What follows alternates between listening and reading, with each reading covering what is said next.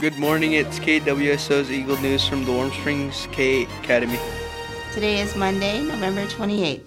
It's late start Monday today, so school starts at 9:30 and buses run 90 minutes later than usual. You can help your student by routinely checking PowerSchool to see their current progress, encouraging your student to turn in all late or missing assignments, and encourage them to utilize the class time and our win slash reach time to get extra help on the things they don't understand. If you need help setting up your PowerSchool for your student, you can check our Facebook web Facebook web page, or you can call the office and they can help. November is American Indian Heritage Month, and at the Warm Springs K 8, we always celebrate our community, history, culture, and languages. The Confederated Tribes of Warm Springs Culture and Heritage Department language program is dedicated to preserving our tribal languages. Listen to these Numu or Paiute words.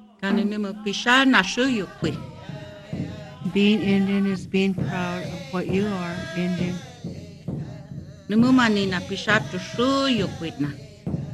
Being Indian is respecting tribal ceremonies.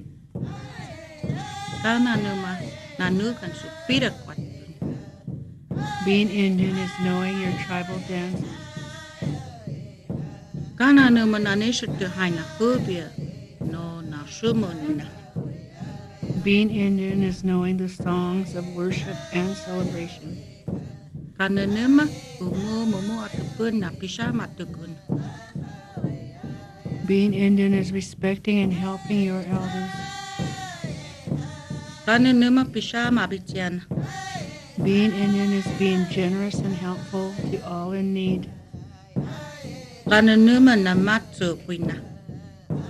Being Indian is being brave and having courage.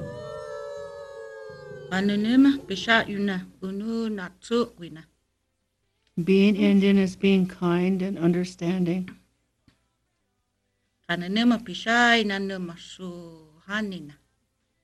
Being Indian is being proud of your family.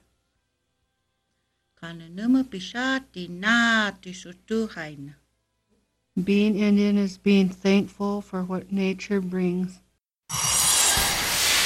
Eagle News helps families and community members keep up with happenings at the Warm Springs K 8 Academy. Good morning, Warm Springs!